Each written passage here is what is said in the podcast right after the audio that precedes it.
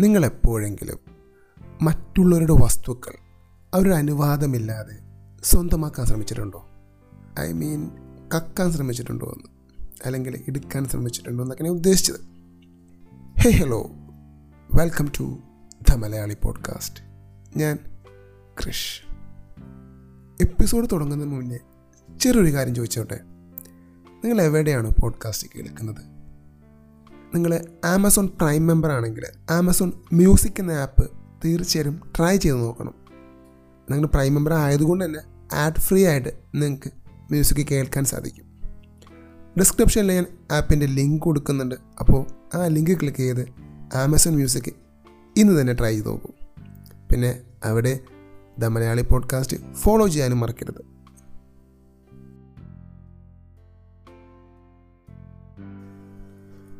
മനുഷ്യർക്ക് പൊതുവെ മറ്റുള്ളവരുടെ വസ്തുക്കളോട് ചെറിയൊരു ഇഷ്ടമുണ്ട് അല്ലേ? നമ്മൾ ചെറുതിലേക്ക് സ്കൂളിൽ പോകുമ്പോൾ ഫ്രണ്ട്സിന്റെ റബ്ബർ അല്ലെങ്കിൽ അവരുടെ ഭംഗിയുള്ള പെൻസിൽ സ്കെയിൽ അല്ലെങ്കിൽ ലഞ്ച് ബോക്സ് അതിനോടെല്ലാം നമുക്കൊരു ചെറിയൊരു ഇഷ്ടം ഉണ്ടാകും അല്ലേ? ആ ഒരു ഇഷ്ടം ചെറുതിലേന്ന് തുടങ്ങി വലുതാകുമ്പോഴും മനുഷ്യരിലെ കൂടെ കൂടുന്ന ഒന്നാണ്. ചില ആളുകൾ അധ്വാനിച്ച് കാശുണ്ടാക്കി അതുപോലത്തെ സ്വന്തമാക്കാൻ ശ്രമിക്കുമ്പോൾ ചില ആളുകളുണ്ട് അത് അവരുടെ അനുവാദമില്ലാതെ സ്വന്തമാക്കുന്നവർ. ചെറുതിലെ ഫ്രണ്ട്സിന്റെയൊക്കെ വ്യത്യസ്തമായ പെൻസിലും റബ്ബറൊക്കെ കാണുമ്പോൾ ഞാനും അച്ഛനോട് പറയും എനിക്കും അതുപോലത്തെ പെൻസിൽ വേണം എന്നൊക്കെ. വൈകിട്ട് വീട്ടിൽ വരുന്ന അച്ഛൻ എപ്പോഴും കൊണ്ടുവരുന്ന പോലെ തന്നെ അന്നും നടരാജ് പെൻസിലായിരിക്കുള്ളൂ കൊണ്ടുവന്നേക്കുന്നത്. ഞാൻ പറയും ഞാൻ ഇതല്ല ചോദിച്ചെന്നൊക്കെ പറയും. അച്ഛൻ പറയും മറ്റുള്ളവർക്ക് എന്തുണ്ട് എന്ന് നമ്മൾ ചിന്തിക്കേണ്ട.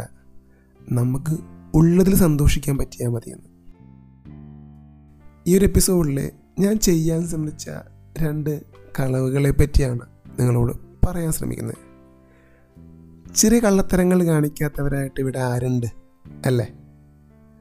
അന്ന് ഞാൻ ഒന്നിലോ രണ്ടിലോ പഠിക്കുന്നൊരു കാലഘട്ടമാണ്. എന്റെ സ്കൂൾ വീടിന് കുറച്ചടുത്താണ്. അതുകൊണ്ട് തന്നെ ഞാൻ നടന്നാണ് സ്കൂളിൽ പോയി വന്നിരുന്നത്. എന്റെ സഹോദരങ്ങൾ ടൗണിലുള്ള സ്കൂളിൽ പഠിക്കുന്നത് കൊണ്ട് തന്നെ അവർ ബസ്സിനാണ് പോകുന്നത്. അവർക്ക് ബസ് കാശായിട്ട് അച്ഛനെന്നും ഒരു രൂപ രണ്ട് രൂപയൊക്കെ വെച്ച് കൊടുക്കുമായിരുന്നു.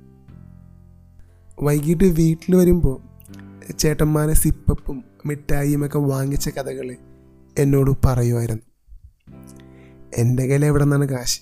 അതുകൊണ്ട് എനിക്കിതൊന്നും വാങ്ങാൻ സാധിച്ചിരുന്നില്ല. കഷ്ടകാലത്തിന് വിഷു കൈനീട്ടമായിട്ട് കിട്ടിയ കാശ് ഞാൻ വലിയ കാര്യത്തിന് അച്ഛനെ ഏൽപ്പിച്ച്. ചേട്ടന്മാരാണെങ്കിൽ അത് കയ്യിലും വെച്ച്. അതുകൊണ്ട് അവർക്ക് ഇഷ്ടം പോലെ മിഠായിയും സിപ്പപ്പൊക്കെ വാങ്ങാൻ സാധിക്കും. എന്റെ ഈ ഒരു സിപ്പപ്പിനുള്ള ആഗ്രഹം വല്ലാതെ കൂടി വന്നു. സ്കൂളിൽ നിന്ന് വീട്ടിലേക്ക് ഏകദേശം മൂന്ന് കിലോമീറ്റർ കാണും. ഞാനും എന്റെ കൂട്ടുകാരൻ ആന്റണിയും കൂടിയാണ് നടന്ന് വീട്ടിലേക്ക് വരുന്നത്. ഞാൻ എന്റെ ഈ ഒരു ആഗ്രഹം അവനോട് പറയുമായിരുന്നു. അവനും പറയും ശടാ ഒരു രൂപ ഉണ്ടായിരുന്നെങ്കിൽ നമുക്ക് രണ്ട് സിപ്പപ്പ് വാങ്ങാം. അന്ന് അമ്പത് ഉള്ളൂ ഒരു സിപ്പപ്പനെ. അന്ന് ഞാൻ സ്കൂളിൽ പോകാൻ നേരം പതിവില്ലാതെ അമ്മ എനിക്ക് പത്ത് രൂപ തന്നു. എന്നിട്ട് പറഞ്ഞു വൈകിട്ട് നീ വരുമ്പോൾ വീട്ടിലേക്ക് മീൻ വാങ്ങിച്ചു കൊണ്ടുവരണം. സ്കൂളിൽ നിന്ന് വന്ന വഴിക്കാണ് മാർക്കറ്റ്. ഞാൻ ഓക്കെയും പറഞ്ഞ് സ്കൂളിലേക്ക് പോയി. വൈകിട്ട് സ്കൂളിൽ നിന്ന് വന്ന വഴി ഞാൻ ആന്റണിയോട് കാര്യം പറഞ്ഞു. എടാ നമുക്കിന്ന് മാർക്കറ്റിൽ കയറണം. ഒരു കിലോ ചാള വാങ്ങണം. അതെ ചാള. മത്തി എന്നൊക്കെ പറയും. ഇന്ന് നമ്മൾ ഏകദേശം ഇരുന്നൂറ് ഇരുന്നൂറ്റമ്പത് രൂപ കിലോക്ക് കൊടുത്തു വാങ്ങുന്ന മത്തിക്ക് അന്ന് പത്ത് രൂപയുണ്ടായിരുന്നുള്ളൂ മാർക്കറ്റ് എത്താൻ നേരം ആന്റൺ എന്നോട് ചോദിച്ചു നമുക്കൊരു സിപ്പപ്പ് വാങ്ങിയാലോ? ഞാൻ അവരോട് ചോദിച്ചു നിന്റെ കയ്യിൽ കാശുണ്ടോ? അവൻ പറഞ്ഞു കാശ് നിന്റെ കയ്യിലുണ്ടല്ലോ എന്ന്. അപ്പം ഞാൻ പറഞ്ഞു ഇത് മീൻ വാങ്ങാനുള്ളതാണ്. മീൻ വാങ്ങിയില്ലെങ്കിൽ അമ്മ വീട്ടിൽ കയറ്റില്ല. അതിനെന്താണ്? നമുക്ക് ഒമ്പത് രൂപക്ക് മീൻ വാങ്ങാം. ബാക്കി ഒരു രൂപക്ക് നമുക്ക് സിപ്പപ്പ് മേടിക്കാം. അവൻ പറഞ്ഞപ്പോൾ എനിക്കും തോന്നി ശരിയാണല്ലോ. നമുക്ക് ഒമ്പത് രൂപക്ക് മീൻ വാങ്ങിച്ചാൽ അതായത് തൊള്ളായിരം ഗ്രാം. ഒരു കിലോത്തിന് നൂറ് ഗ്രാം കുറയും. അമ്മ അറിയാനും പോകുന്നില്ല. ഞാനും അവനും കൂടി മാർക്കറ്റിൽ ചെന്നു. ഫസ്റ്റ് കണ്ട ചേച്ചിയോട് ശബ്ദം താത്തി ചേച്ചി ഒമ്പത് രൂപക്ക് ചാള എന്ന് പറഞ്ഞു. ചേച്ചി കേട്ട പാതി കേൾക്കാത്ത പാതി. എന്താ മോനെ പറഞ്ഞ് കേട്ടില്ല ഒന്നുകൊണ്ട് പറഞ്ഞേ. ഒമ്പത് രൂപക്ക് ചാള. എടാ കള്ള നിനക്കൊരു രൂപക്ക് മിഠായി വാങ്ങാനാണല്ലേ? നിന അച്ഛനെ കാണട്ടെ ഞാൻ പറഞ്ഞു കൊടുക്കുന്നുണ്ട്. ഇത് കേട്ടപ്പോൾ ഞാൻ പേടിച്ചു പോയി ഞാൻ പറഞ്ഞു എന്റെ പൊന്നു ചേച്ചി അച്ഛനോട് പറയണ്ട. പത്ത് രൂപക്ക് ചാള തന്നേക്കെന്ന് പറഞ്ഞിട്ട് ഞാൻ പത്ത് രൂപ നോട്ട് അങ്ങനെ എടുത്ത് കൊടുത്തു. ചാളയും വാങ്ങിച്ച് തിരിഞ്ഞു നോക്കിയപ്പോൾ എന്റെ കൂട്ടുകാരൻ ആന്റണിയുടെ പൊടി പോലും അവിടെയില്ല. അവൻ ആദ്യമേ മുങ്ങി.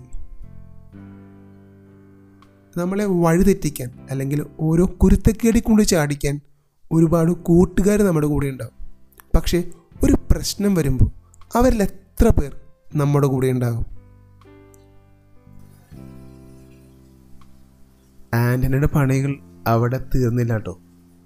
ആ കൊല്ലം വെക്കേഷന് ആന്റണി ഞാനും കൂടി ഞങ്ങളുടെ വീടിന് പുറത്തുള്ള പറമ്പിൽ കളിച്ചുകൊണ്ടിരിക്കുകയാണ്. എന്റെ വീടെന്ന് വെച്ചാൽ വീടിന്റെ ബാക്കിൽ ഒരുപാട് പറമ്പുണ്ട്. അതിന് ചുറ്റുമായിട്ട് കണ്ടമാണ്. മീൻ വളർത്തുന്ന കണ്ടം. അതിന് ഒരുപാട് ദൂ അപ്പുറത്താണ് റോഡ് പോകുന്നത്. അപ്പോൾ ഞങ്ങൾ വൈകിട്ട് വെറുതെ പറമ്പിലൂടെ നടക്കുകയായിരുന്നു. ആ പറമ്പൊക്കെ നോക്കുന്നത് ഞങ്ങൾ തന്നെയാണ്. അപ്പോൾ അതിൽ വീഴുന്ന തേങ്ങയും ഒക്കെ എടുക്കുന്നത് ഞങ്ങളാണ്. അപ്പോൾ ഇങ്ങനെ നടന്നു പോകുന്ന സമയത്ത് അവൻ ഒരു തെങ്ങിന് മുകളിലേക്ക് ചൂണ്ടിക്കാട്ടിയിട്ട് പറഞ്ഞു എടാ ഒന്നോരം തേങ്ങയാണ് ഉണങ്ങി നിൽക്കുന്നത്. നിങ്ങളല്ലേ ഈ തേങ്ങയ്ക്ക് എടുക്കുന്നതെന്ന് ചോദിച്ചു. ഞാൻ പറഞ്ഞു അതെ ഞങ്ങളിത് അവിടെ കൊണ്ട് കൂട്ടിയിടും. മുതലാളി വരുമ്പോൾ അദ്ദേഹം അതൊക്കെ എടുത്തുകൊണ്ട് പോകും എന്നൊക്കെ പറഞ്ഞു. അച്ഛന്റെ കൂട്ടുകാരന്റെ പറമ്പാണത്. അവനറിയാവുന്ന കാര്യമാണ്. അപ്പോൾ അവൻ ചോദിച്ചു എടാ നീ ഈ തേങ്ങയൊക്കെ വീഴുമ്പോൾ ഓരോന്നായിട്ട് പറക്കാൻ വരണ്ടേ? ഇത്തരം തേങ്ങ ഒന്നിച്ച് വീണാൽ നിനക്ക് ഇടക്കിടക്ക് വരണ്ടല്ലോ ശരിയാണ്. ഓരോ തേങ്ങ വീഴുമ്പോഴും പറമ്പിന്റെ അങ്ങേയറ്റം നിന്ന് ഇങ്ങേയറ്റം വരെ വന്ന് നടന്ന് എടുത്തുകൊണ്ട് പോകുന്നത് ഒരു ബുദ്ധിമുട്ട് തന്നെയാണ്. അപ്പോൾ അവൻ പറഞ്ഞു നമുക്കിത് എറിഞ്ഞിട്ടാലോ? എന്തായാലും ഈ തേങ്ങ നിങ്ങൾ തന്നെ എടുത്ത് അവിടെ കൂട്ടിയിടുന്നുണ്ട്. വെറുതെ ഇടക്കിടക്ക് ഇങ്ങോട്ട് എടുക്കാൻ വേണ്ടി വരണ്ടല്ലോ എന്ന് ചോദിച്ചു. അവൻ പറഞ്ഞത് ശരിയാണ് അല്ലേ? എന്തായാലും ഈ തേങ്ങ ഞങ്ങളവിടെ കൂട്ടിയിടുന്നുണ്ട്. മുതലാളിയോ അല്ലെങ്കിൽ അവരുടെ ആളുകളൊക്കെ വരുമ്പോൾ അവരത് എടുത്തുകൊണ്ട് പോകും. അവൻ പറഞ്ഞത് ശരിയാണ്. അവൻ താഴെ നിന്നൊരു കല്ലെടുത്ത് ഒരു ഏറ് വെച്ച് കൊടുത്തു. തെങ്ങുമ്മ കൊണ്ടു പക്ഷെ തേങ്ങ വീണില്ല. അവൻ പിന്നെയും എടുത്തെറിഞ്ഞു.